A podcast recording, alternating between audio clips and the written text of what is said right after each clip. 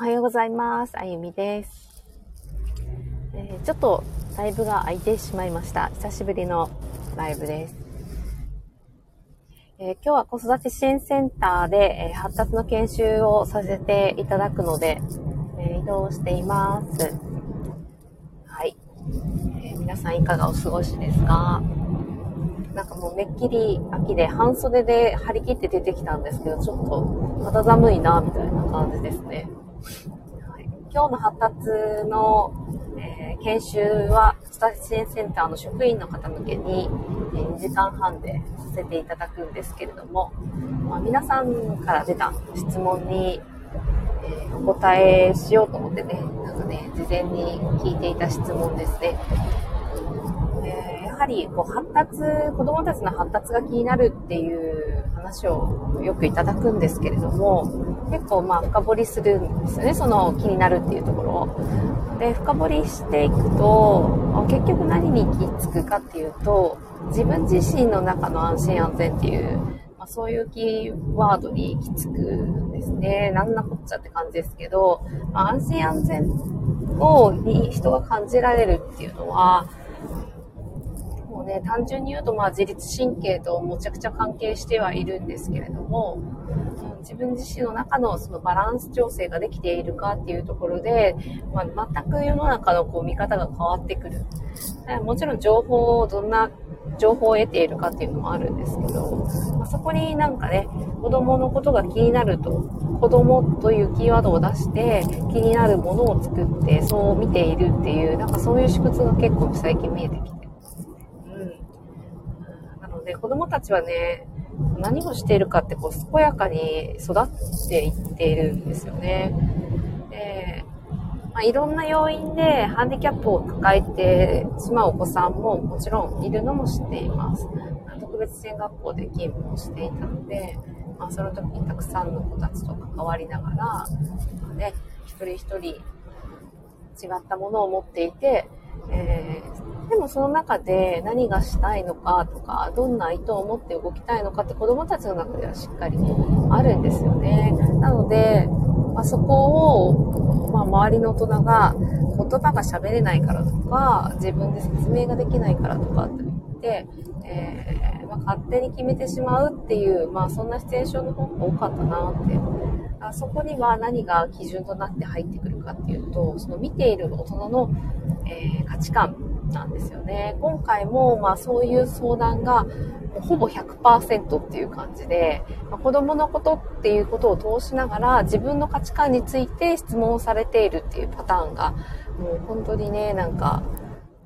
面白いなと思って、え見ていました。ね、なんか最近もう一箇所保育園とね、関わって研修させていただくのに動いてるんですけれども、まあ、そこで出てくるワードもしっかりですね。えー例えば、まあ、そこではね、食にまつわることで発達っていうことをお話しするっていうことになっているんですけれども、まあ、どのくらいご飯を食べさせないといけないのかっていうね、どのくらい、まあね、あの、まあ、一般的にはまあ、こう、カロリー的なものとか栄養素的なものとかっていうのが、まあ一般的な基準になっているので、私も県、市の職員として働いていた時に、えーまあそういった母証券があるような中で働いていたので、栄養士さんたちの動きとか見ていて、まあね、あるんですよ、基準が。わかる。それはわかるんですけれども、そもそもその食べれる体になるっていうところにどんなことが必要なのかとかね、食べれる体をこう作る前に食べさせようとしていないかっていう観点があるだけで、えーそういったね、どのくらい食べさせた方がいいのかとか、まあね、ちょっと悩みは減っていくんじゃないかなっていうのと、あとは、まあ、ま、当たり前なんですけど、まあ、食事はね、残すともったいないってね、えー食べ物を大切にっていう、そういう価値観はあるのは知っているんですけれども、じゃあそもそもその子に適した量を、えー見計らって、ね、よそってあげてっていうことができないのかなっていうところも、まあ、環境調整として、ね候補に上がったりとかするわけなんですけど、やはりその中で、こう、やっぱ食べたくないっていう時あるんですね、子供。ある、ありますよね。なんかいろんな理由で。で、食材の、その、口触りとかで、まあ、触覚に過敏があるお子さんとか、伸びしろがね、えー、発達の土台の方にあるお子さんは、やはりこう、口の中の、めちゃくちゃ過敏ですからね。うん。なので、ま、そういったことも踏まえて考えると、こう無理やり食べさせること自体が、まあ、ものすごく身体的苦痛な場合もあるわけなんですよね。そこをこう理解して、えー、どんな様子かっていうのを観察した上で、えー、食事をとるっていうことも結構重要で、え、基本ですね、あの、1日3食食べないといけないっていうのも、これも結構植え付けられた概念だったりするんですよね。まあ動物とか見るとね、まあ、飼ってる犬とかだと1日何回とか決まってこうご飯出されるのかもしれないですけど、基本お腹空いたら食べるし、食べるものがなかったら我慢するしかないんですよね。まあ、人間は、あ、買うことができたりとか、自分で育てることができたりとか、あ取りに行くことができたりとかっていうね、知恵があるので、まあ、1日3食って決めて決まった通りに食べるっていうね、ことができるんですけど、それはなぜそんなことができているのかすら分からずに、無意識でやってる可能性もあるんですよね。深く考えずに食べればいいじゃんって思う人は食べたらいいと思うんですけれども、それによって何が引き起こされているのかっていうことも、やはり、え体を向き合って、体向き合っていくと、いろいろ見えてくるあそういうことをですね、こう質問やら、その悩みやらを聞いていると、うんまあ、足すことをやはりしがちなんですよね。まあ、もちろん足すっていうことも必要な場合ももちろんあるので、それはあ状況に応じてではあるんですけれども、まあね、いらないことしてるの何か何ないかなって言うと、やらなくていいことが増えるので、まあ、本当にね、その発達がうんぬんかんぬんも結構良かったりするんですよね。うん、うん。で、まあ、その辺の視点をですね、今日お伝えしながら、まあ、安心して、えー、大人がですね、子供を見守ることができるっていうことを中心に今日お話ししようと思っています。なので、切り口は発達なので、前半はもうすっ飛ばして発達の情報をガーッと詰め込み、え後半の方が本当はメイン、私の中でメインなんですね。で、まあ、職員間の、えー、なかなかこう、意思疎通っていうのがね、えー、一人一人が価値観に委ねられて、えー、判断をするような仕組みになっているっていうのも、えー、センター長のお話を聞いていて分かったことなので、えみんなが何を果たしてこう一人一人大切にして仕事に臨んでいるのかっていうのをグループワークしようかなというふうに思っています。でえー、違うんですよね。人違うっていうことすら、まあ、認識せずに決められたルールの通りにしているっていうパターンがあってそのルール自体も苦しいんだけれどもそれは従う以外にないとかね、えー、分かち合うっていうことがねできるはずなんですけど、まあ、そこをルールということで統率をとって決まりということで統率をとっている。それよりも、まあ、本当に人間の持つ能力を最大限に使うとしたら、思いっていうのがねすごくパワフルなんですよね。で、かつ、こう、安心安全で、その人がいることで、間違いなく子供たちに影響を与える。うん、なので、えー、子供たちの状態を見て、えー、あ、これはって思うことも正直ありますね。大人の影響を受けているかなとか。まあでもそれは、その、大人の、大人もその体でバランスをとってそれでしか今はベストが尽くせない体の状態だからそうあるだけなので別に悪くも何ともないんですけど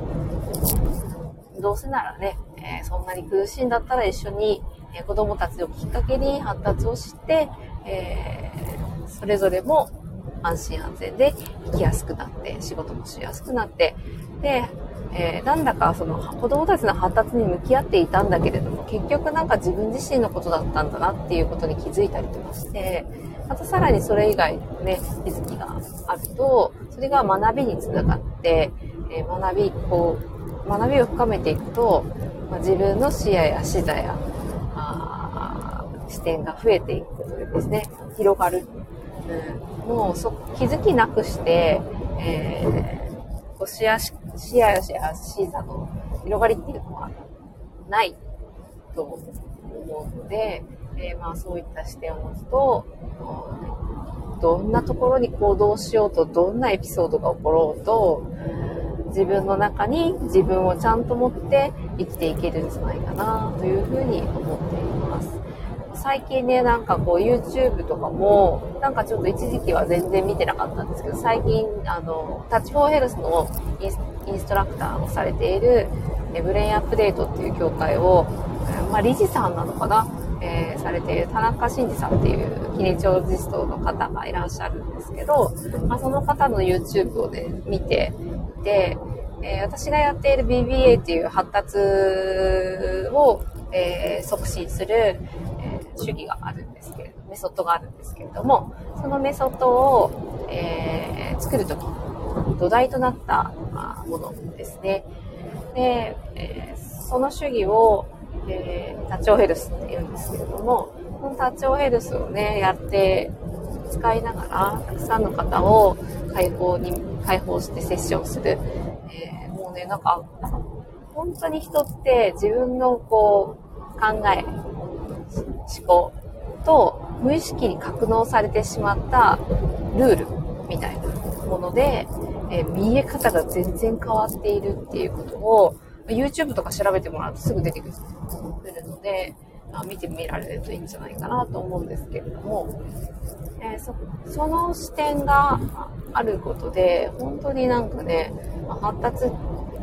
もうなんか通り過ぎてる話だなと思いますけど、あ、でもね、えー、すごく思考と感情と感覚っていうところを、えー調整をすることで、今まで見えてた世界が本当に変わったり、表情が変わったり、行動が軽やかになったり、え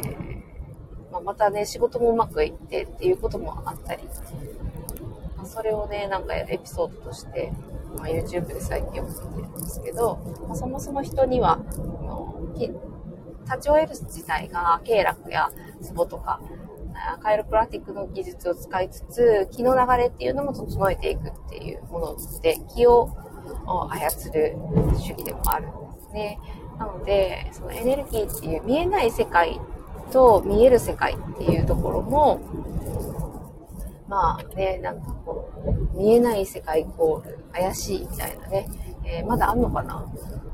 でもなんか私はちょっとそのフェーズはもうだいぶ遠くに超えてしまったので、この世の中空気も見えないし、音も聞こえはするけど見えないし、目で見えるものが全てとか、五感で感じられるものだけが全てっていうことは本当にないなと思って、え、本当に、に、むしろそっちの方が見えないわけだから認知してないので、もっともっといっぱいあるんじゃないかなって思っていて、うん、その中の一つが、そのエネルギーっていうことですね。で量子物理学、量子力学とか、うんまあ、好きな方は、ああまり抵抗なくですね、そういったものも、えー、捉えておられるんじゃないかと思うんですけれども、まあ、量子力学ないし、その、気っていうものですね、エネルギーは電磁波なんですよね。まあ、電磁波も見えないものとして、なんかね、家電とかね、ね電子レンジとかっていうイメージが一般的にはあると思うんですけれども、周波数なので、まあ、テレビもそうだし、ラジオ、昔ね、あったああいうラジオとか、うん、もうチューニングして合わせてるね、周波数の数字に合わせてるだけだし、あ人の持つ感情や物を、物体全部測ると周波数があって、周波数がなくなるとその個体を維持できないんですよね。だからそういったことも分かってくると、なんかもう、ないって思えないんですね。うん、あるって受け入れて物事を見ていく方が、本当に視点視や視座広がるし、見え方変わるし、考え方が変わってくるところに落とし込むのがこのキネジオロジーだったり、まあ、呼吸法もやってるので、呼吸を使うっていうことで、自分の中で、えー、体の状態がどういうふうに変わるかっていうのを、見ているので、まあ、発達っていう切り口から、今日はそこまでギュイーンとね、いけたらいいなってちょっと思っていて、ね、ちょっと情報過多になり、なりそうな気もしますけど、うん、走るところ走りながら話をしようかなというふうに思っています。で、帰りは、まあ、行くところがね、唐津っていう佐賀の海がある地域なので、えー、海にちょっとね、チャプチャプって足だけでも入入れたらいいなとか思いながら、最近全然行けてなかったので、で、えー、ね、アーシングしたいなっていうふうに思っています。今日の日がね、その話を聞いてくださった方の、まあ、きっかけの日になるくらいしか、まあ、私の影響はないかなと思っています。情報をね、いくら詰め込んで1日で届けたところで、やはり本人の意識や、意識がどこに向くかっていうのが結構重要で、うんうん。そこが全てだと思っているので、今日聞いた後に、えどれだけそこに意識を向けて、えーまあ、インプットしたりアウト、アウトプットしたり、子供と関わった時にアウトプットしたり、誰か、えー、お母さんたちに関わった時にアウトプットしたり、そしてまた学びながらっていうのが必須になってくるので、で長く付き合える関係になれたらいいなというふうに思っています。で今は全国で、まあ、その保育園プロジェクトっていうのをできたらいいなと思って、えー、北海道の北原達也さんっていう発達支援をされている方と動いているんですけれども、と私の地元の、えー、福岡にいるサポートチームのメンバーで、えー、保育士と OT をしている子と一緒に組んで、え企画をしているんですけれども、一応もうね、なんか一応予定してるところは決まっていて、え、当面ちょっと2箇所、半年ずつぐらいかかるので、もう来年まで埋まっちゃってるっていう感じなんですけど、もうそのもう1箇所はもうすぐ11月にスタートになります。で、福岡の久留米っていうところでスタートして、で、その次は一応大分の方で予定をしているんですけど、ね、この事業を回しながら、あ私がなぜこれを始めたかっていうと、療育待ちのお子さんで、まあ、精神科に連れて行かれて、2歳、4歳で、えー、民剤、えー、睡眠薬を、等、処方され、えー、精神抗抗精神薬を飲むというね、えー、もうちょっと正直、まあ、どんなことも、まあ、その時のその判断がベストだったんだっていうふうに認識、自分の中でね、思考的に理解はするんですけど、やはりちょっとね、ショックだったんですよね。なので、まあ、薬っていうものが悪っていうことではなく必要な方もいらっしゃるとは思うので、まあ、その状況にはよるんだろうけど、本当に2歳から、え睡眠薬を飲まないと、その子自身は眠る力がなかったのかっていうのがね、今思っただけでもとても切なくなってしまいます。で、その、ね、子供たちの影響を受け、親も、まあ、ヘトヘトになって、どうしようもなく、えそういうところに、えーね、踏み入れてしまったんだろうなとは思うんですけれども、まあ、もっと気軽に、え、発達のことを相談できたり、薬以外にもやれることが本当にあってたくさんあるんですよ。で、その仕組みを知っているだけで、えー、俯瞰して物事を捉えることができたり、えー、自分の中に備わっている能力や、あ力っていうのを信頼するよう、信頼できるようなことも、知っていると分かってくるんですけど、なかなかやっぱりそれが一般的ではないので、情報をこうね、得ようと思っても、なかなかそういったことをこう聞けるっていうのは少ないので、やはり困ったら病院、困ったらっていうね、まあ、そこの縮図はどうしても仕方ないのかなって思うんですけど、一人でも減らせたらいいかなっていうふうに思ってて、えー、ね、えー、街に一つでは言わないですけど、意識のある、保育士さんだったり、園長先生だったり、そこのスタッフの方が、あ自分のところでもそうやって取り入れて、えー、やっていきたいなっていう思いがあるところのエネルギーを使って、えー、広めていくっていうスタンスで、えー、やらせていただいているので、え多くの人と繋がれて、えいけたらいいなというふうに思っています。正直ね、結構ハードなんですよ。半年関わるし、えー、まあ、今のところですけど、その保育園の方から、えお金をいただくっていうことをしないで回すっていう。うん、ただあ、やはりかなり高い意識のある先生に、えー、そのエネルギーをお借りして、そのエネルギーでこの事業を動かしていくっていうことをしているので、えー、本当に、うん、人とつながって、えー、実現するものです。で、そこを起点に、えー、その保育園で発達っていうことを取り組んでいるっていうことを周知していくこともやりながら、あその発信することとかですね、えー、そこにそして園児が来てくれて、またそこの先生たちと触れ合って、えー、まあ、その発達っていうところをまた持ち帰って、えー、で、親御さんたちともつながってっていうことができるといいかなというふうに思って、このプロジェクトを企画しています。えー、まさかなんかとん、一箇所でね、次広げられるかなって、まあ、あんまり深く考えてなかったんですけど、広げたいなって単純にちょっと思ったのと、うん、えー、まあ、一回企画したところに来てくださった方々が、やはり専門職の方とか、子供に関わる仕事をされている方の方がアンテナがやっぱり高くて、えー、私たちのワークショップに来てくださるんですよね。なので、そこから、まあ、その保育園プロジェクトにつながったり、えー、発達の土台は呼吸っていうことをもお伝えさせていただいていて、えー、呼吸法も、呼吸法っていうこうツールを使って、えー、呼吸の大切さっていうところとか、まあ、呼吸を使うと自分の人生変わっていくんだよっていう、自分の体も変わるし、で変わっていくんだよっていうことを伝えている、えワークショップもしています。で、そもそも人が持つエネルギーとして、えー、意識ですね。私たちが思いを馳せるっていう、このね、思いっていうね、ものすごくエネルギッシュで、えー、この、これを、え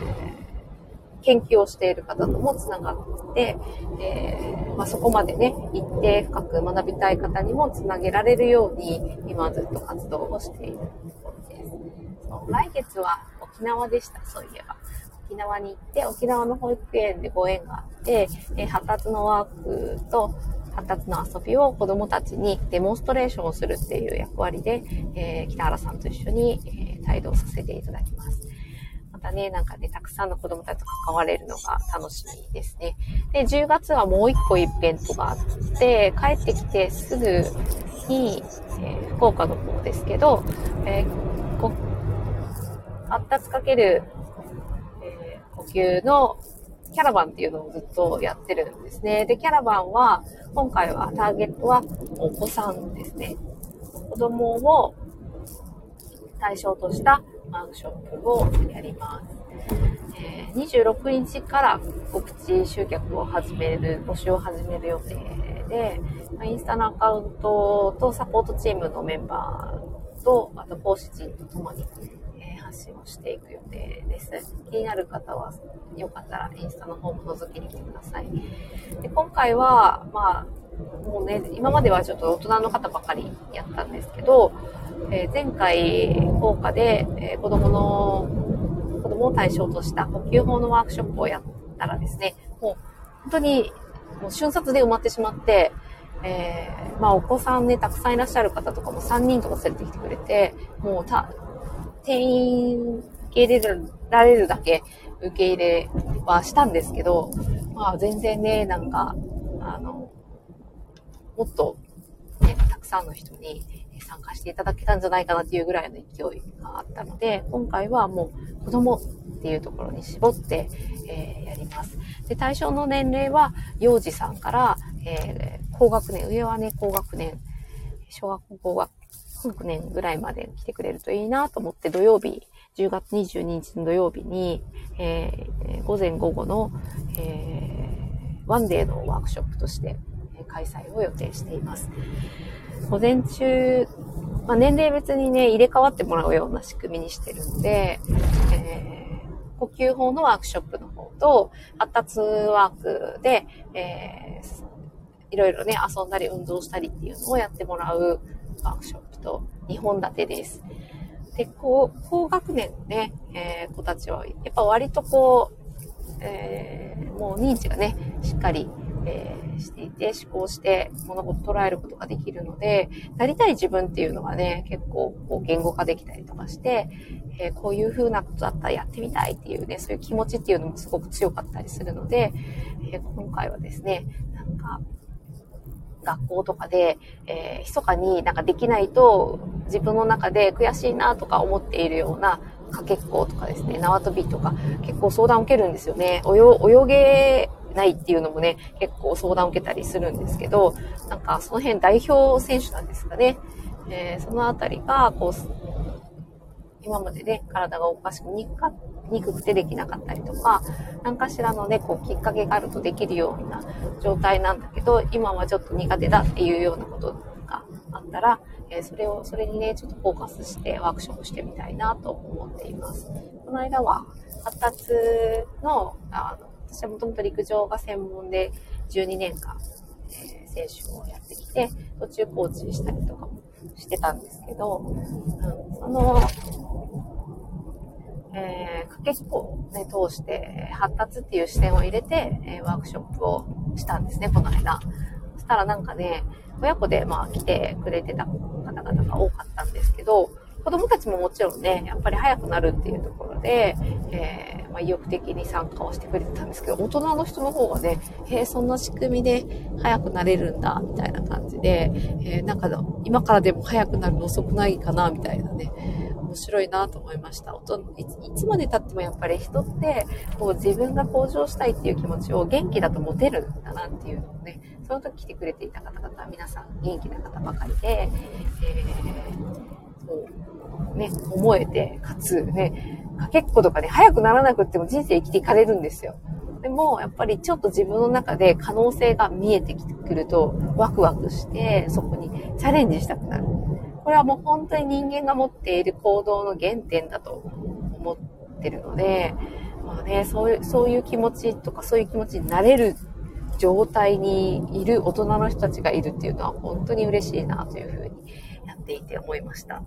ね、なんか子供たちのためにもう一回開催はしたいんですけど、大人の方からもリクエストを得ているので、なんかね、面白そうだからね、大人の方向けにもやってみたいなみたいなね。結構ね、自分のことが、えー、走るっていうことを通して、発達で見ていくと自分のことを理解していけるので、まあ、ダブルでね、美味しいんですよね。足も速くなるかもしれないしね。うん、だからね、なんか、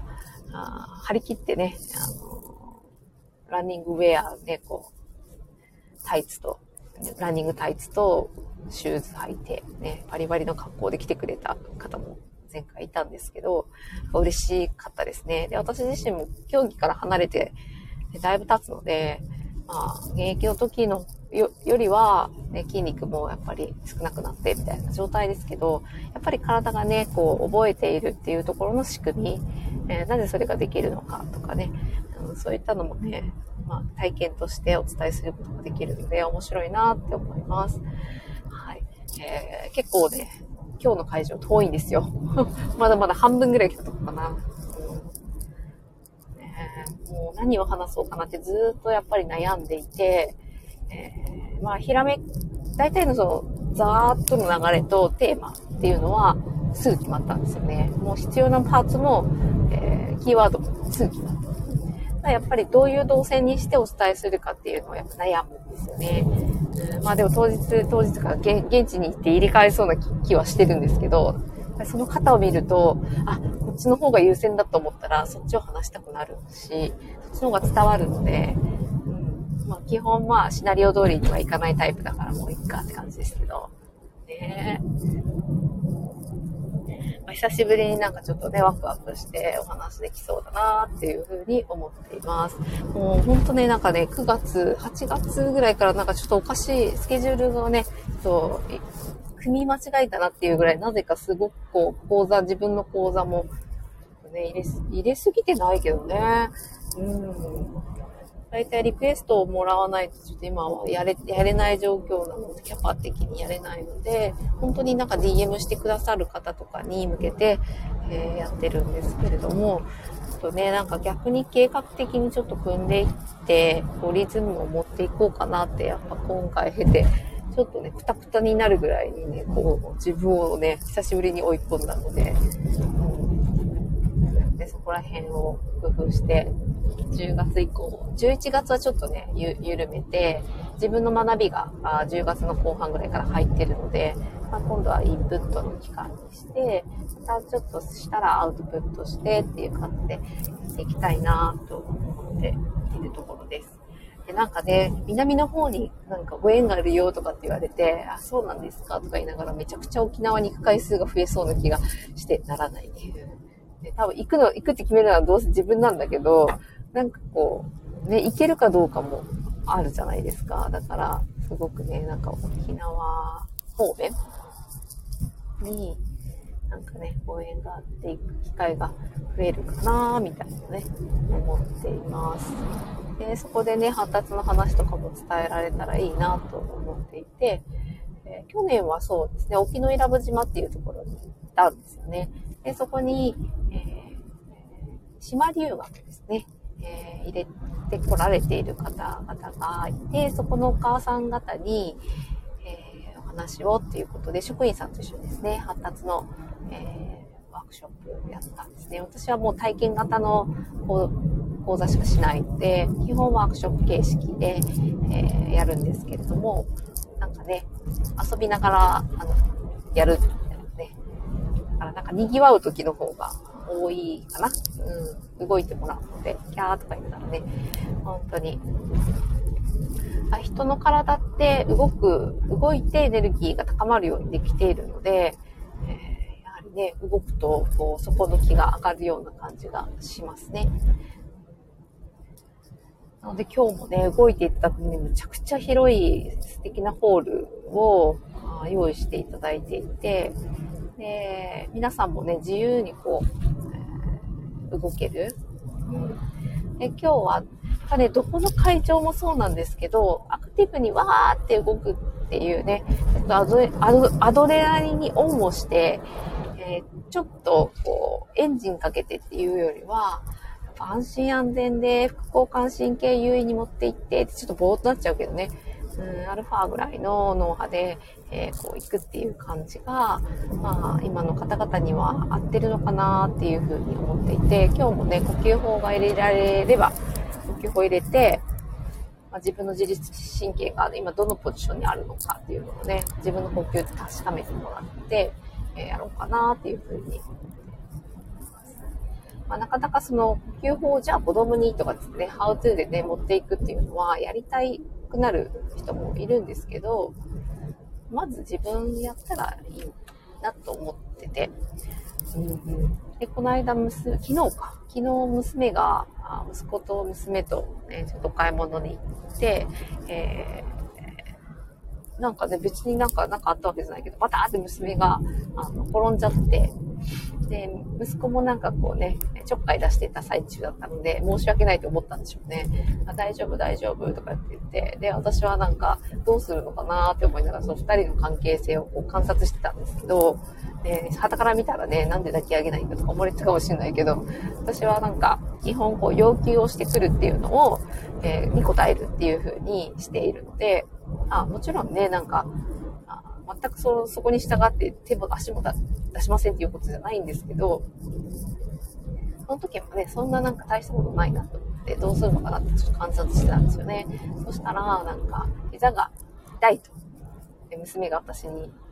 ね、こうアピールしてきて、で、息子が一生懸命なだめてあげてるんですよね。痛かったね、痛かったね、って言って、ね、ああ、受容してるなと思いながらね、面白いなと思いながら、や、ね、親がやってる通りにやっぱ真似するんですよね。痛かったね、痛かったね、って言って、どこが痛かったのって言いながらおでこで触るってね。もう私がやってる通りに、で、鼻呼吸だよって言って、鼻から吸って、吐いてって言って、え泣いちゃう、泣いちゃってるけど、おでこに手を当てた瞬間にだんだんこう、トーンが、元の本人に戻っていくんですよね。で、どこが痛かった？って言って、両手ずっと痛いって両手もね、パチパチンって打っちゃって、でも手が出たっていうことは私は本当素晴らしいな、本当もう思って、うん、ね、娘には申し訳ないけど、よしよし、みたいな。ちゃんとね、なんか体が成長発達してるなって思いながら、痛い日は痛いからね、お兄お兄ちゃんにこう手手当てをしてもらって、えー、痛の痛すかと思って、えー、ついついね、なんか微笑ましくなって、私は痛いんだって言いながらも、なんかね、我に返ってきて、で、お兄ちゃんのこう仕草に、えー、娘も笑うっていうね。そういったね、主義があるんですよね。自分に変えることができる主義ですね。本来の自分に戻れる感じっていうかな。だからそういったことをうちの息子と娘は小さい時からやっているので、ね、それがね、どういうふうにね、大人になって影響するのかは、まあ今はね、わからないけれども、なんて言ったって何もいらないからね。道具なく、ね、痛みを鎮めることができたり、悲しい気持ちが解放に向かったりとかないですかってね。で、自分自身の中から起こしてるので、間違いなく副作用とかないんですよね。むしろなんかノーマルな能力を発揮しましたみたいなね。そんな感じ。だから、うん、ね、そうやって自然とこう、そういうことを取ってくれるようになっているのは、なんか嬉しいなって単純に思いました。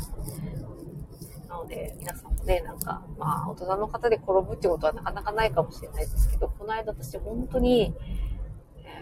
人生で初のそのぎっくり腰っぽい感じ現役の時も腰痛って本当になくって、腰が痛い、膝は手術してますけど、腰が痛いっていうことは本当になかったんですよね。その、いわゆる腰痛っていう。筋肉痛とかで腰あたりが痛いっていうのはあるんですけど、びっくりして、本当に、あ、もうそういう年になったの、なってしまったのかってちょっと悲しくなりつつも、なんかね、ちょっと内省して、急にだったんですよね。で、左側の腰だけで、えー、ま、もちろんその筋肉とか、私は右左の膝の関節が違うので、ま、その歪みとかちょっと筋肉が弱ってくるとあるっていうのもわかるんですけど、単純に筋肉が、ね、張って、えー、ね、腰の骨をこうずらすような方向に向かっているっていうことももちろんね、物理的に考えられるんだけれども、筋肉の収縮や弛緩っていうのが、単純に脳からの刺激だけで自分の随運動だけで縮んだり伸びたりしてないんですね。もちろん神経が、から電気信号がいて縮むのは縮むんですけれども、その時に何が起きているかっていうと、感情の影響を受けているんですね。自分がその力が入らない感じがするとか体験したことないですか、その時の気持ちってどんな気持ちでした？でそれがあの自分の中で起きている時に体の力が入りにくかったりとかまた逆にこう硬かったりとか、えー、緩むっていうことができない状態だったり緩みすぎて力を入れられない状況だったりえー、そういったことが起こることがあります。筋肉はね。からね、その時すごくやっぱり忙しくって、いろんなこう感情も、えー、結構ね、分離して考えて、自分はもうね、なんか、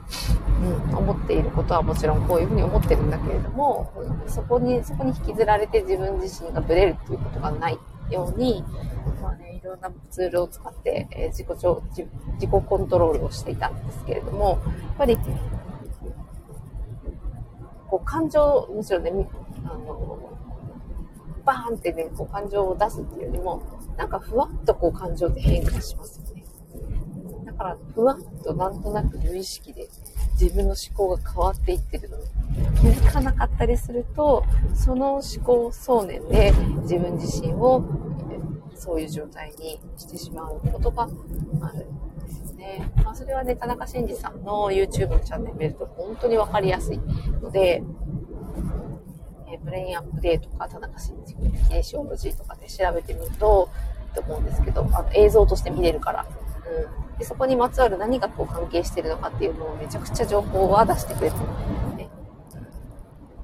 見るとね、そういう風に体がなってるんだっていうことがわかるんですね。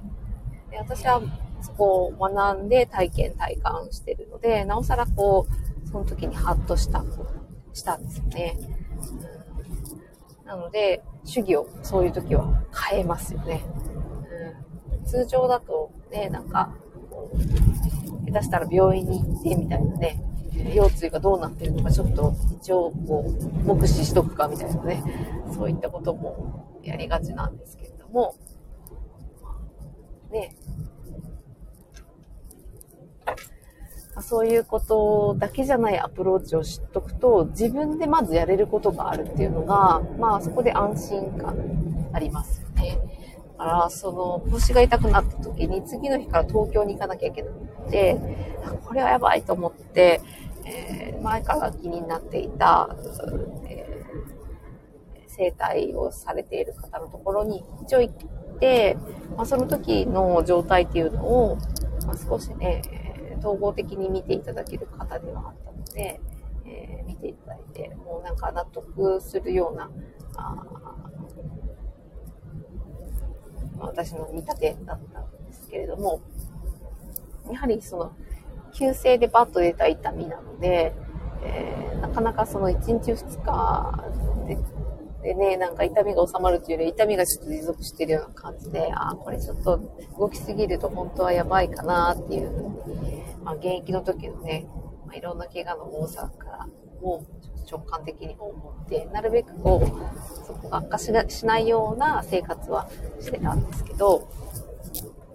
その時のその痛みの軽減と自分の気分の緩和で一番役に立ったのはやっぱり手当ですね。で、その時はキネシオロジーを使うよりは気候を今学んでるので気候をね、使ったんですけど、うんまあ、間違いなくこれ神経から来てる感じだなと思って、神経にアプローチするような触り方をして自己ヒーリングをする。気候を当てるっていうのをやって、そうすると、もう本当になんかね、えー、飛行機に乗ってる時に、えー、触って痛みが下がるんですよね。ゼロにはさすがにならないけど、下がるんですよね。で、薬も飲まずにそういうことって多分、なかなかないんじゃないかなと思うので、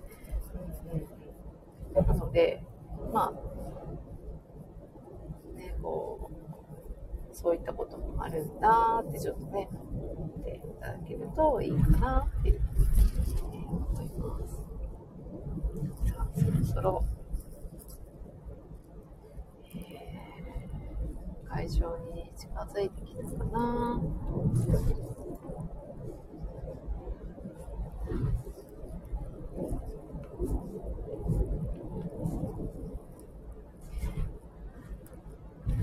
皆さん今日はね、土曜日なので、なんお休みで出かける方も多いかな。どうですかね。めちゃくちゃ秋晴れでね、お出かけ日和となってますですね。3連休っていうのを知らなかったので、ね、なんか家で仕事してると本当にわかんないですね。わかんなくなっちゃう。コメントしてくださってる方がいてすいません。タワコさん、HSP、ADHD、アラフィフの Kindle 作家さん。まあ、電子書籍かなんか出されてるんですね。発達に関する研修頑張りありがとうございます。えー、この以前ね、HSP とか HSC のお子さんを持つ、えー、お母さんからのお話し会で、えー発達の話をさせていただいたことがあるんですけれどもね。うん、ね、HSP も能力なので、まあ、どう乗りこなすかっていうのがね、結構いいかなっていうふうにっていて、え、その時も、やはり今思っている概念と、え、背負っているパターンでは、え、なかなか解釈が難しい方もいるのではないかなというふうに思いますが、まずは、ね、やっぱり発達を知ってもらうと、見方が変わるというふうに思います。私は発達イコール発達障害というふうに勝手に変換をして、以前はえー、発達っていうものに向き合っていたので、できないこととか、ないとかね、そういったことが基準だったんですよね。え、そこのスタートラインが違うだけで全然見えない物事が今は、え発達ってどんな人の中にもあるっていうふうに思える思えるしあるので、えー、私が思わなくても思ってもあるので、えー、本当にそこをね見ていくことができて、えー、何かね、えその本人の意思が動けばできることもたくさんあるし、えまた周りの人がねサポートできれば小さなお子さんであろうとサポートしていくことができるんだなっていうふうに思っています。ほんとね、なんか、ずりばいしないんです。8ヶ月の赤ちゃんで、寝返りもしません、みたいなね。なんか、大丈夫かなみたいなね。すぐね、心配になりそうな案件、保育園とかではね、あるあるなんだろうなと思いますけど、えなんかね2か、2週間に、2ヶ月に1回ぐらいか、行ってるんですけど、ね、なんか見事に変わるっていうね。あら、なんか動いてるね、みたいな。そのスキップした間をこう、ね、取り戻してあげるだけでものすごく進んでいったりとかするので本当にね面白いですよ。はい。では、今日はこの辺でライブを終わりたいと思います。聞いてくださった方ございました。また何か発達に関して質問とかあれば、えー、レターいただければそれに関しても答えていきたいなと思います。インスタよりは、インツイッターよりはインスタの方が、えー、活動していると思うので、あんまり投稿とかはね、頻繁にやってないんですけど、繋がっていただければ公式 LINE の方で、